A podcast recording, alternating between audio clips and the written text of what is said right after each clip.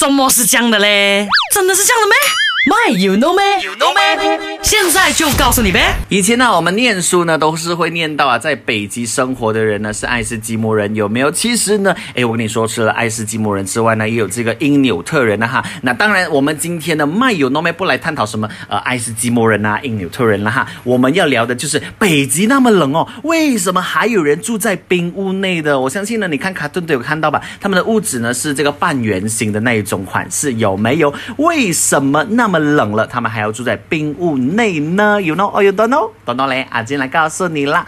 那虽然呢，冰屋完全是由冰雪建成的，但是呢，呃，它却能够有效的防寒保暖的哈。那首先啊，冰屋的密封性呢很好的、啊，可以做到冰砖之间呢是没有一丝缝隙的，然后呢就让人免受寒风的侵袭。第二呢，就是冰的热传导性真的很差，冰屋内产生的热能量呢能够很大程度 度呢被封在屋内，起到非常好的保暖效果哈。相对于屋外零下几十度极地的低温啊，冰屋内的温度能够维持在零下几度到十几度，算是很温暖了的啦。这个就是为什么北极那么冷，还有人住在冰屋内啦哈。OK。